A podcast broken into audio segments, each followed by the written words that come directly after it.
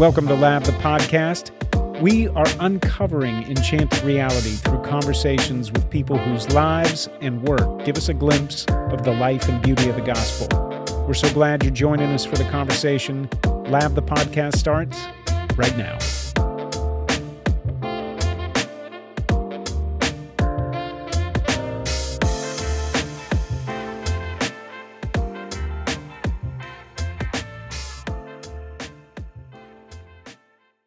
Welcome to Lab, the podcast. I am so excited to introduce and share some time with V three's newest team member, Wendy Kiefer. Wendy joins the team as a conservatory artist. She is a poet, passionate about truth and beauty, and has been drawn to many forms of artistic expression: dance, drama, singing, writing, and drawing. She earned a bachelor's in creative writing from the University of South Florida, before relocating to N Y C to pursue theater. After twelve years in the city, she returned to Tampa Bay.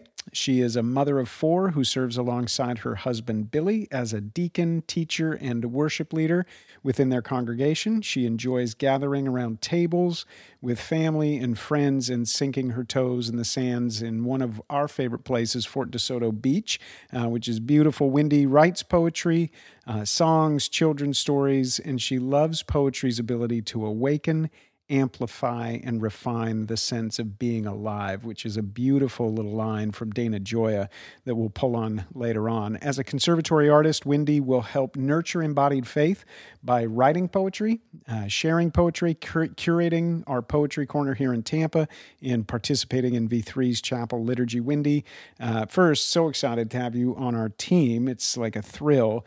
And super grateful to share some time with you today. Thank you so much. I am equally excited to be here.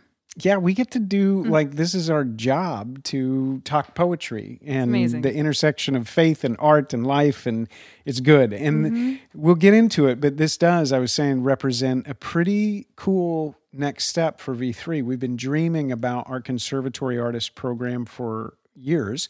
Uh, we added conservatory artists in the musical sphere uh, a while ago, and we kept wanting and hoping and praying for the opportunity to have an artist who was a poet participate and be on our team, because poetry is so important to what we're hoping and, and aiming at, um, hoping for and aiming at at V three. So today, I want to do a couple things. Uh, so first, thanks for giving us time. Here's the two things. First, I'm excited for people to get to know you. I want to hear a little bit of your story, let you share a little bit of your story.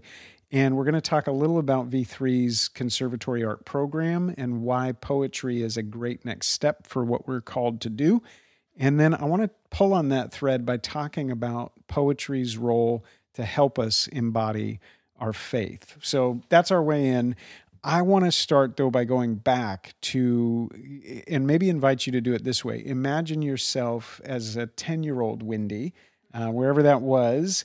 Take us back to that childhood space, and here's what I'm curious about, and it always fascinates me when people start to, to go back to that place, but are there little glimmers or little hints that were there that if you were to visit that ten-year-old version of yourself, that you could look around and say, yeah, it makes sense that I would have ended up going on and living in New York. And so tell us the story a little bit as it unfolds from that ten-year-old moment. And was it there? Could you see it? Yeah, that's a great question. Um, and it really is a hindsight moment to look back and explore the beginnings. And, you know, I grew up in Dunedin, little coastal town about forty-five minutes outside of Tampa. I had three brothers, and I just had a wonderland of a childhood. I think you and I were talking about that sort of feeling of of hopping on your bike and just riding off and having the neighborhood, the full reign of the neighborhoods. You know, a lot of the land was undeveloped. You could just run through an orange grove or, you know, play on a developing neighborhood. So I feel like my childhood was just very enchanted overall and full of exploration. And you know, creativity. I was dancing, I was acting, I was doing accents, um, skits and plays with friends. And then there's one memory around when I was seven that I feel like it's just one of those crystallizing moments. Um, my mom went through a short period of putting us in beauty pageants, my brother and I. So, you know, we won the regional. I was Little Miss Florida Sunshine. Wow. I know. I know. And went on to the state, and you had to have a talent. So my talent was writing and reciting original poetry. And guess what the title of my poem was as a little seven-year-old? I can't even mm-hmm. guess, but I want to know. The Gift of Beauty. You were kidding. Yeah. Seven. Seven. So, and I mean, my teacher obviously helped me with it, but so that was just one of those moments I see. It's always been with me. I've I've always been interested in literature and all of the arts, really. Um, dance, drama. When I went into high school, I could not stay out of the theater. Um, and I realized it at that point. I mean, I had a very wonderful childhood. I had loving parents, but in high school, it got very challenging. My home life became very challenging. My parents were going through something very difficult. And I think the arts were really like, an, I mean, I hate to say an outlet, but maybe that valve that kind of releases the pressure, and it has a way of expressing. So I feel like I clung to the arts in that way too in that time. Um, and then off to college, I majored in dance and musical theater, and again, experienced this devastating tragedy while I was in college that uh, sent me reeling for years. And again, because my family, you know, we, we didn't know the Lord, we weren't walking with the Lord, um, I think the arts kept me from plummeting maybe even further. Mm. And I think that they, yeah, so, you know, as I was coming out of that, I ended up as a English and creative writing major at U S F. And that was a great transition for me. I, I, I feel like I had gone as far as I could go with drama and dance, and I really needed to dive deep into poetry and literature. It was giving, it was feeding my soul something that it was very hungry for. And um, and then, but I couldn't stay out of the theater department. You know, I kept auditioning for their plays, and and the there was a student director directing a play. He cast me in it. Three years later, we were married. So that's where I met my husband. Um, But I had my sights on New York City. I, it was it called to me. I think New York is a beacon for a lot of people. And I didn't quite have a plan hatched. I didn't know exactly why or how, but I knew somehow that, that that's where I needed to go to find that answer. So uh, that took me on that path. I left for New York. My husband soon followed. And yeah, twelve years in the city. I mean, that is a place that will really mature you, that environment. It's just, it really is such a, a challenge. And in the face of that challenge, you just grow really um, exponentially. So, but my one of my favorite, one of my favorite stories of New York is that I, I moved there for the arts. I moved there for theater. I moved there to be in and among all of these artists and to chase this childhood dream. But I met the Lord in New York. You know, that's where I had my conversion, and it was very profound, very powerful conversion. And, you know, ironically, the thing that I had been looking for in the arts, I I realized it was it was very, very aware of the fact that that's what I was always looking for. I was always looking for him mm. in plays, in writing, in literature. It was, I, I realized that I had finally found what I had been looking for. It's so it's amazing to hear you tell, to frame that that part of your story like that. We quoted a few weeks ago Saint Francis of Assisi, a quote that's attributed to him, that the one who you are searching for is the one who is searching. And mm. we, as a team, we were talking about the function of beauty drawing us into the good, drawing us into the true. But it is often beauty that is that first thing that that yeah. sets sets us curious or starts to allure us or pull us in a direction of good and true and beautiful. And I hear you saying that. I went looking for the arts because I thought that's what I was searching for, beauty, participation in beauty. And then I found the beautiful one. Mm-hmm. And I want to pull on that thread a little bit more, but I want to go back because another thing you said that stuck out to me was difficulty, tragedy, mm-hmm. these moments of a story that we just kind of, you know, say, hey, in three minutes, can you tell us your story? No. So I can't wait for people to get to know you uh, over time. And as an artist, as a person, But you mention it, that art gave you this ability to give language for the things that you didn't have language for, to express things that you your body knew and you were feeling. Uh, and then performance art did that in some way, but there was a reservoir that you were able to dive into with literature and with poetry that you said fed your soul. Mm-hmm. Uh, curious at that time in that space, um, had you been writing poetry already since that seven-year-old moment? Had you continued to develop the, the poetic piece of your gifting, or did you return back to it and find that that was what you needed to start really touching some of those things that you were feeling that you didn't have words for? I think I never stopped writing poetry. I may have had periods where it became more important and I wrote more frequently, but it's the one thing that I've never stopped doing. Mm. So I have poems tracing back to middle school, high school, I mean, just all the way through. And yes, I feel that that there was such a fun and a, a depth to putting on a play and embodying someone else's words and co-creating that character, co-creating that story. But I think there was always a, a point at which I would bump up against this feeling that I wanted to be more involved in what was said or what was put forward, um, that I had more to explore in, in that inner space. Mm-hmm. And yes, I think that... Um, you know, no one wishes a tragedy on anyone, and, and no one wants to go through that. But I really see God's hand in the power of redeeming the tragedy, redeeming something ugly or hurtful or broken. Poetry has a beautiful way of redeeming. It's it literally is beauty from ashes. There's something very difficult that you move through. And if you're able to give it words, not only are you taking something difficult and literally turning it into something beautiful, but now you're offering that. You're putting that out there for someone else to then be able to experience, walk through that same space with you and feel that redemption, feel that link, feel that connection. Mm-hmm. And that's that's powerful and beautiful.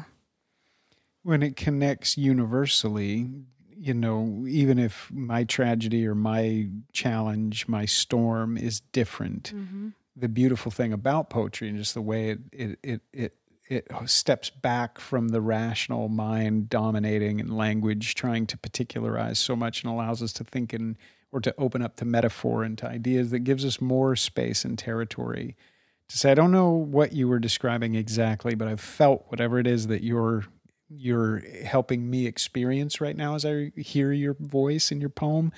I've felt that same thing too, right? And I don't even know if what you're feeling and what I'm feeling came from the same source, but I know the feeling is the same and we can bond over that. Yes. And there's something powerful about it. Did you know that you, were you conscious when you went to New York that there was a deeper longing? Or were you unaware of that at that moment in your life? You were just pursuing your dream, pursuing your calling, and you thought New York was that next place? Or were you conscious, I don't know what I'm searching for, but I know that it might be in New York? Yeah, I don't I don't think I was extremely conscious of it at the time. Um, it just called to me. It was, it, like I said, um, it was an obvious next step, but I don't think I knew what I was looking for until he found me, essentially, like you said. Um, then I looked back and I, I realized, I actually wrote a poem about this, that I really was looking for you in nature, in, in the beauty of nature. I was looking for you in the beauty of love. I was looking for you in the beauty of, of standing on a stage under the lights, of the, of the hands clapping. I was looking for you in all of these situations. And so it dawned on me looking back when I really realized. And, and that's the thing. It was it was kind of easy for me to sort of take a right turn away from the arts when I when I came to the Lord, because it was so obvious mm. that this is where I need to grow. This is where I need to go. This is where I need to grow in his truth and his wisdom. This is what I've been wanting. Mm-hmm. And so it's, and yet he's made me this way, that I needed to grow in him and I needed to learn and and take in his word and mature, but that this part of me, this artist, that he was always, he was always going to use it for his glory. Mm. I love thinking about Paul as he meets Jesus and has this dramatic encounter with Jesus. And Jesus would say to Paul, "You're my chosen instrument mm. to carry this gospel to the nations, to the Jews and the Gentiles alike. And you're my chosen instrument, but you need three years in Arabia. You need to be hidden away and come away with me for a bit." There's a Norah Jones quote, if you're a Norah Jones yeah. fan. But if you need to be hidden away and brought near to me, so that that thing that I've made you to be can be fully embodied. Mm-hmm. Uh, and so come away. I'm going to hide you away for three years. That's that's beautiful. Somebody out there is living that part of the story right now, feeling wooed uh, in a direction of transcendence, pursuing something other or beyond, right? But often for all of us, that beyond thing, we have to encounter the holy other. And that's what is beautiful, is we start out going, there's something beyond, yes. And you keep going in the direction of the beyond, and eventually you come ashore to the holy other. And mm. that's when the story kind of completely changes. That's right. So I, we're going to, this is going to be a twelve-hour interview. Lamont's looking at me. Um Okay, we'll come back. Sometime we're going to mm-hmm. do a part two, or you'll just have to come to chapel, or you keep up with V three, or listen to Wendy's poetry, because that part of the story deserves its own time. I'm curious, though, as that change happened, you are an artist in New York. If you could look back and say, how did I change? Uh, how did that twelve years in New York, the dramatic moment of conversion and that complete widening of your your understanding, that changed you as a person. How did you change as an artist, uh, having lived in New York, having been around so many artists, and having this paradigm change, but also the time in New York? Yeah, I think that that New York forces you to rise uh, to another level. It forces you to realize where you are in relation to other artists and art in general. Um, if you come from a small town like Dunedin, and then you find yourself in New York City, it's a real eye-opener as to where where you need, where you are and where you could go. Um, and so that requires a certain level of investment mm. for any artist mm. to, and, and it's a humbling experience. You could be the best actress of your high school or your college and get there and you are realizing your true skill level.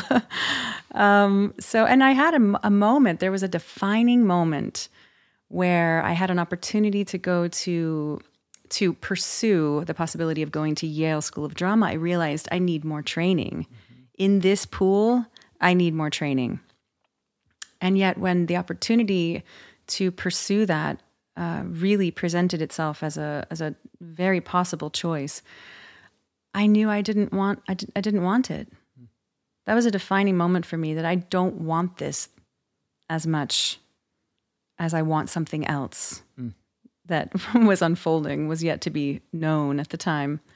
So I think that um, overall it expanded my worldview, it expanded my mind. I met so many different types of, of cultures and people, and was exposed to more art, and, and that was so enriching.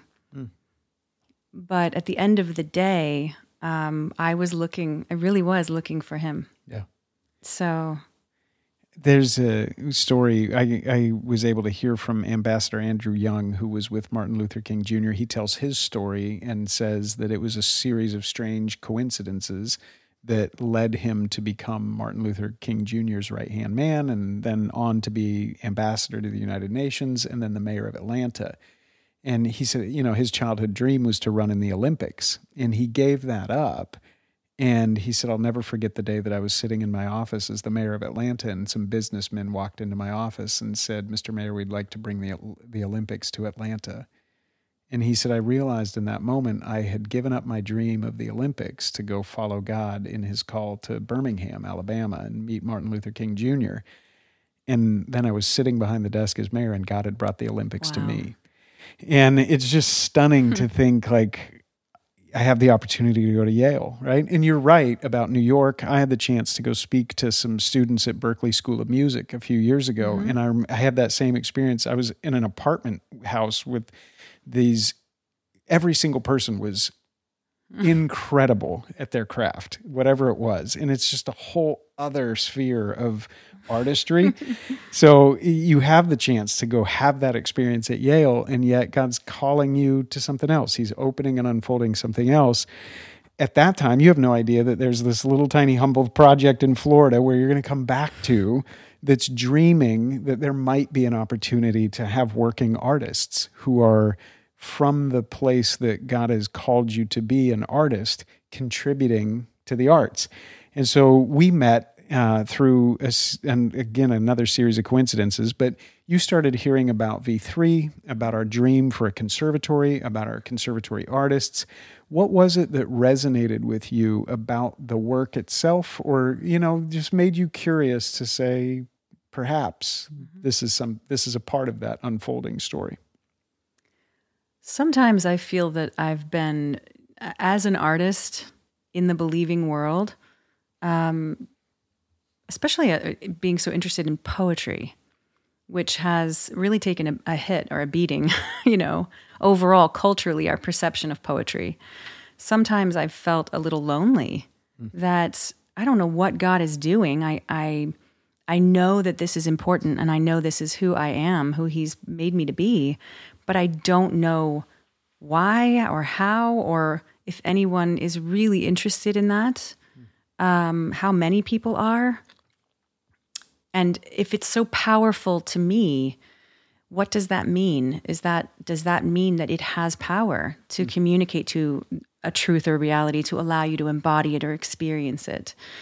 Um, and if that's the case, then what what is God doing? I've often asked, what will you do with this?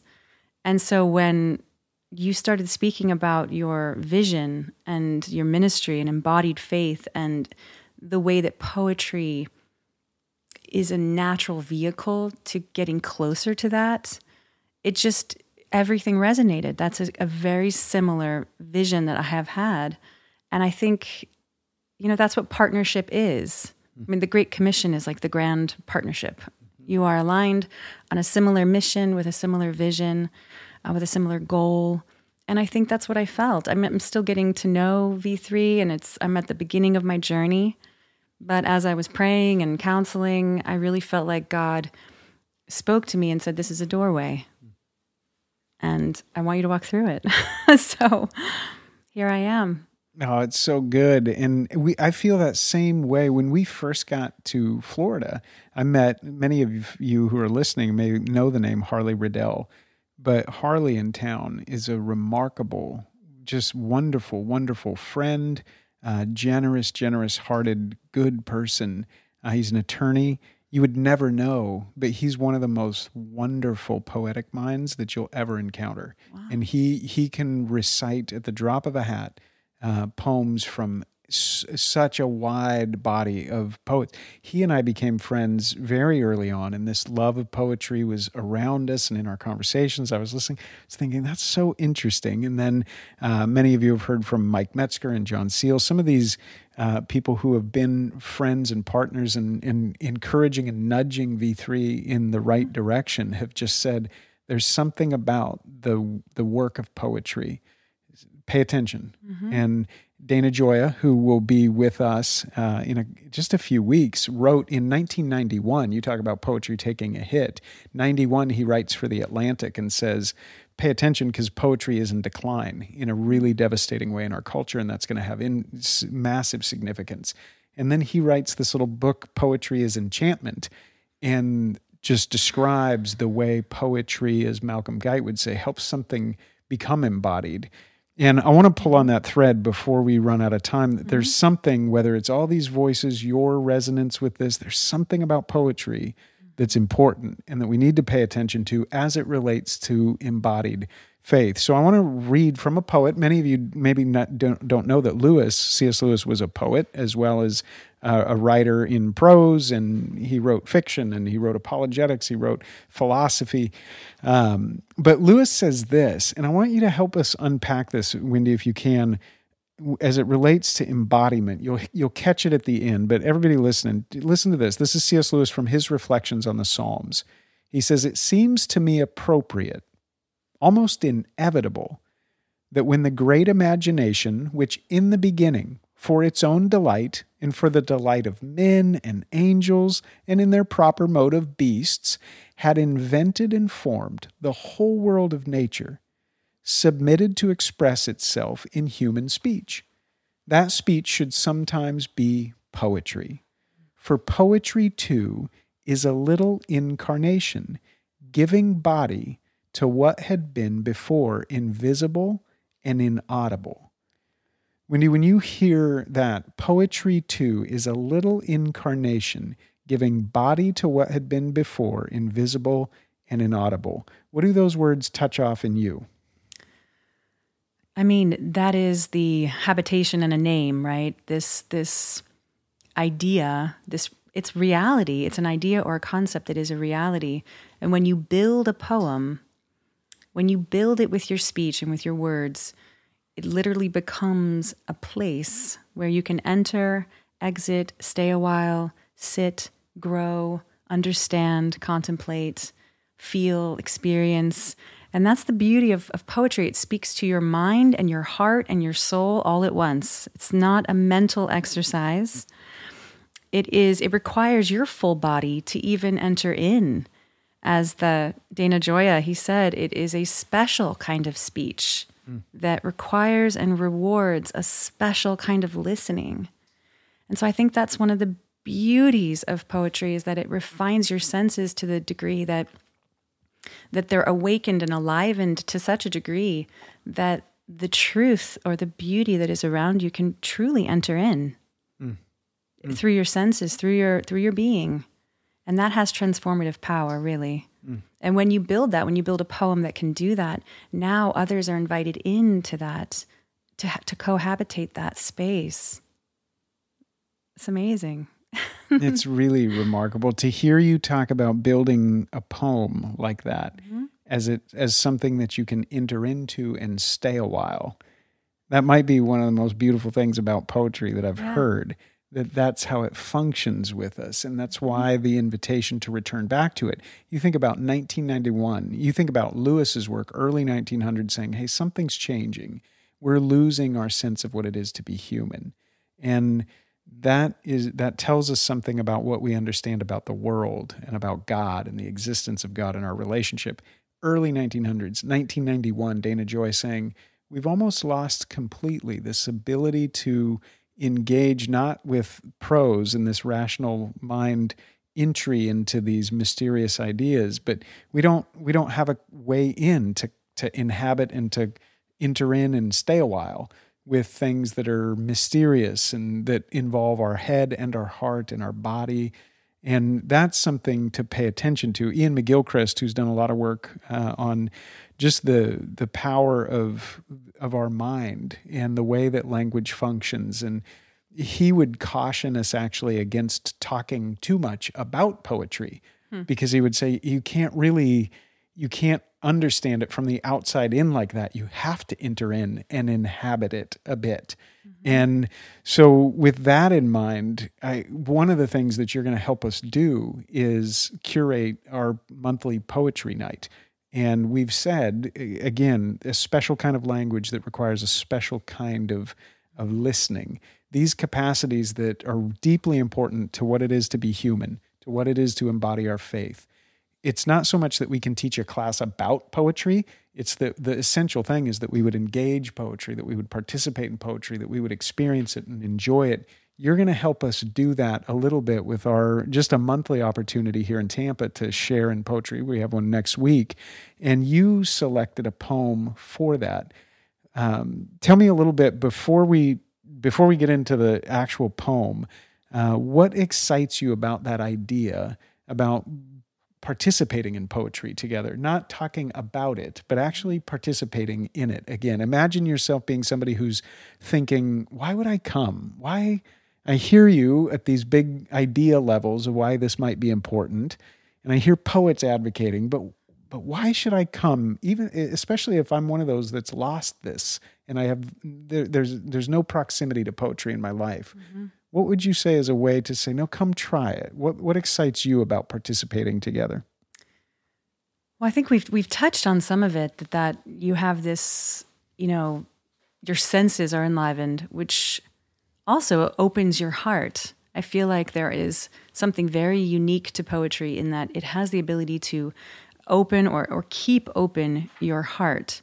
And that's really important in, a, in an age where we are cut off, we are we're walled off, we are not engaging with one another from an open-hearted place.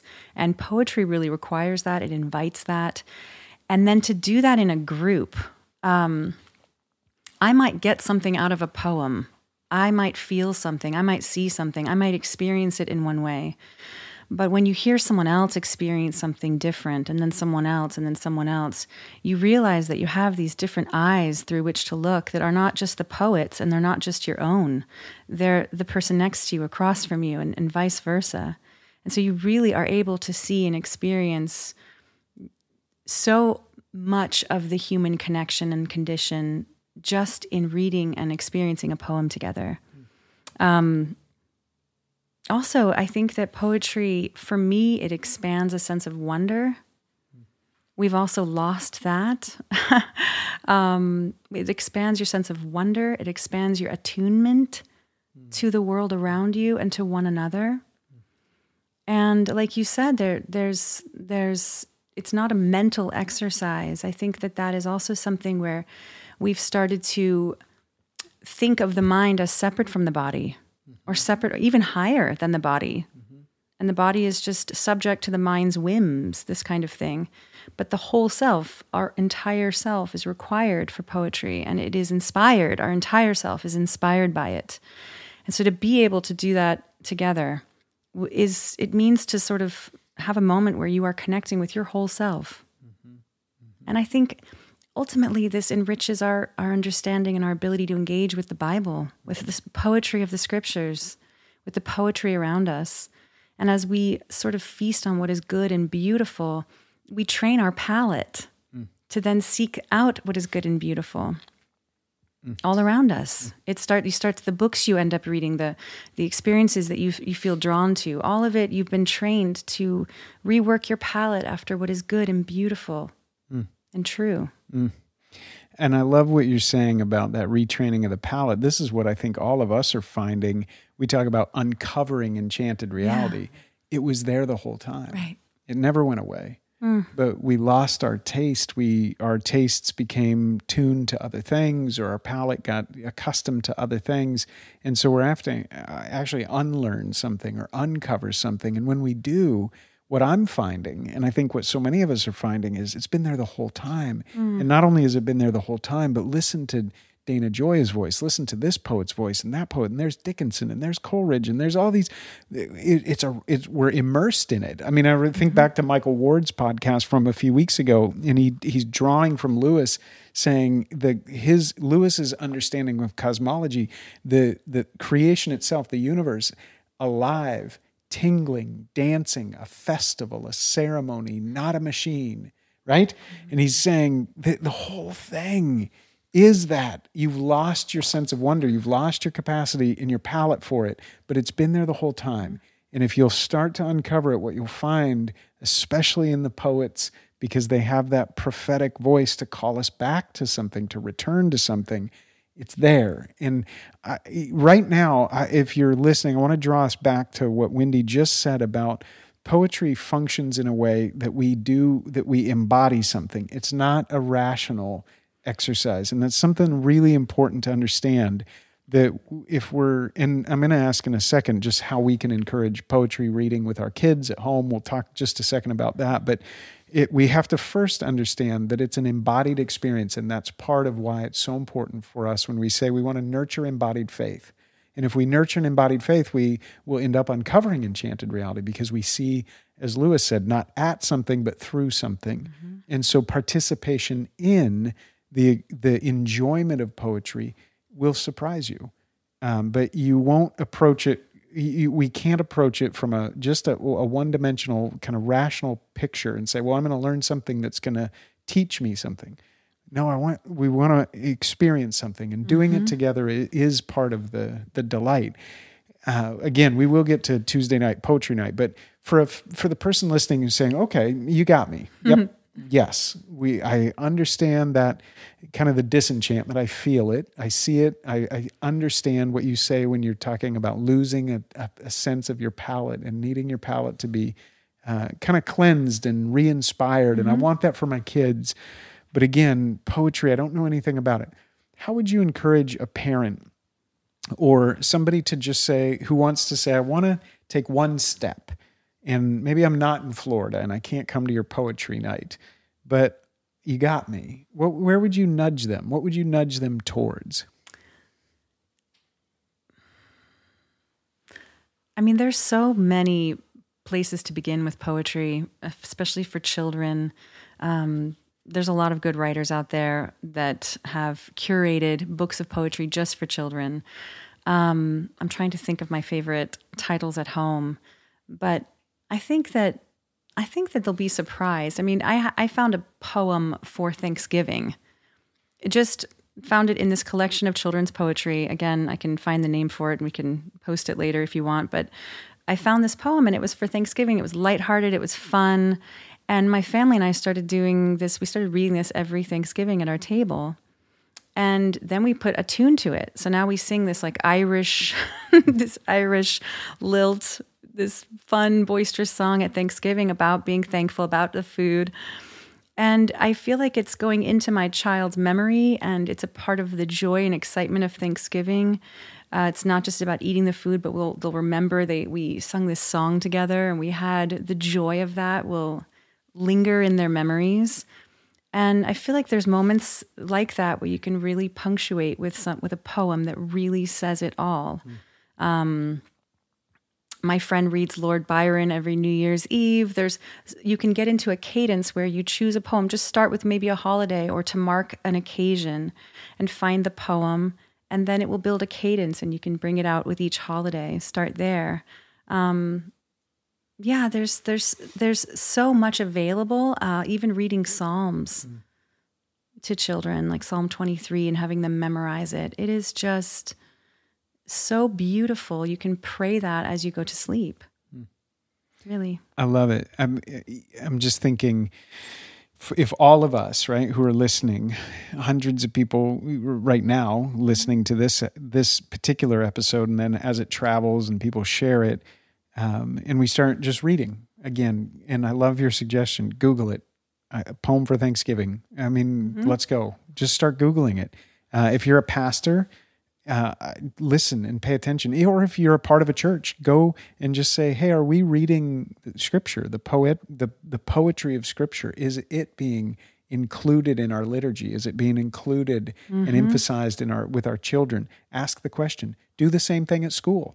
Uh, if you, public school, private school, charter school, doesn't matter. Just ask the question, is poetry, to what extent is poetry a part of our cur- curriculum? Be an advocate for it. Uh, I would say podcasts. There are so many good poetry podcasts. You can literally just jump on Being podcasts. There's mm-hmm. so many beautiful podcasts. Just dive in. Listening to poetry, I have found, is such a helpful way because it is audible. There's the engagement of the person and the voice and the inflection and all the embodiment that happens as I listen. Uh, and so I'll read poetry, but I'll also listen to it and, you know, go for a walk, listen to some poetry. Yeah. And then if you have the opportunity and you're in Tampa and you're a part of this community or you want to come visit, we, we're going to do this every first Tuesday. We're going to have Poetry Corner here in Tampa. And Wendy, part of it is we're going to read a poem together. And and part of that is to because it is intimidating sometimes. We go, I don't know how to do this. I don't have a palate for it. And so we get to get together and and learn what it is to to develop a palate. How are you going to help us develop a palate? And what's the, maybe tease that first poem that's going to be our way in? Well, I, I think the love of poetry is actually quite natural. I think that you're right. We have to sort of undo this thinking that we've been um, that we've been saturated in, that poetry is somehow this uh, academic endeavor that's it's beyond us, it's out of reach, it's too abstract. I mean, we've had poetry in and a part of our civilizations, our hearts, our worlds from the beginning. Mm-hmm. This is recent where we think somehow it's unreachable, untouchable, it's too high on the shelf.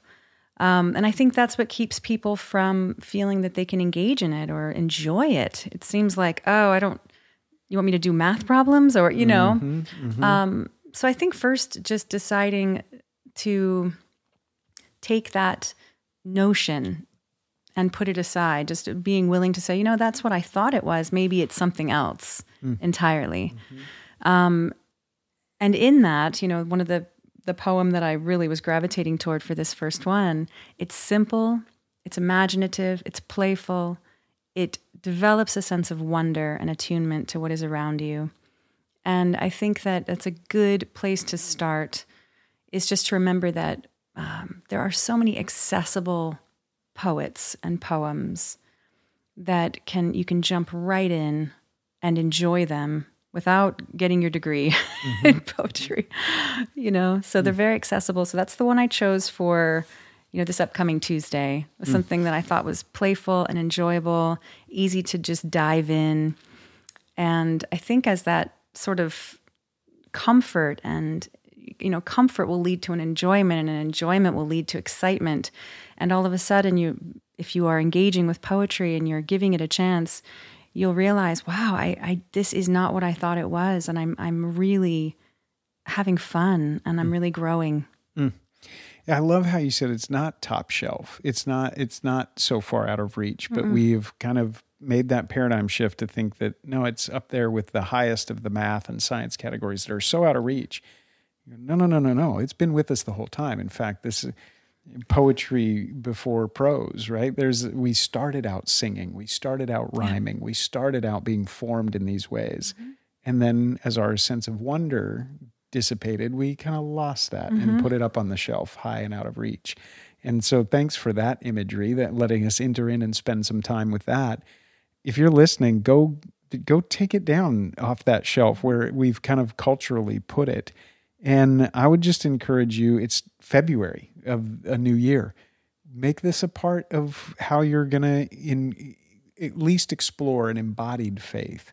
The poetry will return, the poetry of scripture, poetry in general. So I can't wait for this imaginative, playful poem. I'm very glad that you did go get a degree in this area, and you can help us and help us recover. We're thrilled and excited to have you on the team. And I think when we hear from Dana Gioia in a few weeks, it's just going to keep uh, deepening our appreciation for the art form and for your investment in the art form and for your yes being a part of the team. So Wendy, thank you so much uh, for helping us. I have to close with this little quote from Lewis. He said, "I'm so coarse, the things the poets see are obstinately invisible to me."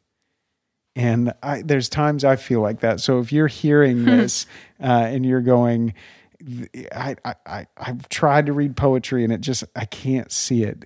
Uh, Lewis, you're in good company, because Lewis felt what you feel. And so, Wendy, thank you. How can people get in touch with you if they want to reach out, if they want to get a hold of you? Obviously, you can just send, we have an info at V U V I V O, and we can put you in touch. But are there other ways that people can find you or find your work? Would you want us to point them in anywhere yet?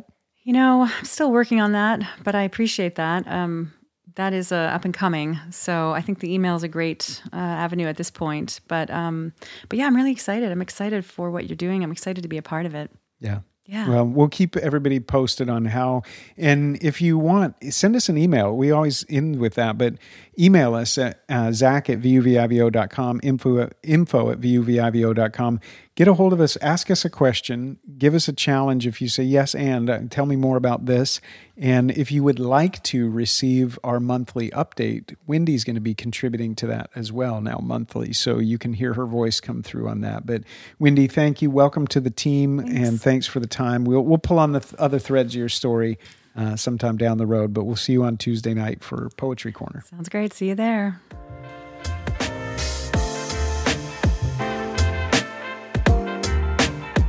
Thanks for joining us for the conversation. Remember to like and subscribe to Lab the Podcast and visit V U V I V O dot com to help us uncover enchanted reality. We'll see you next time.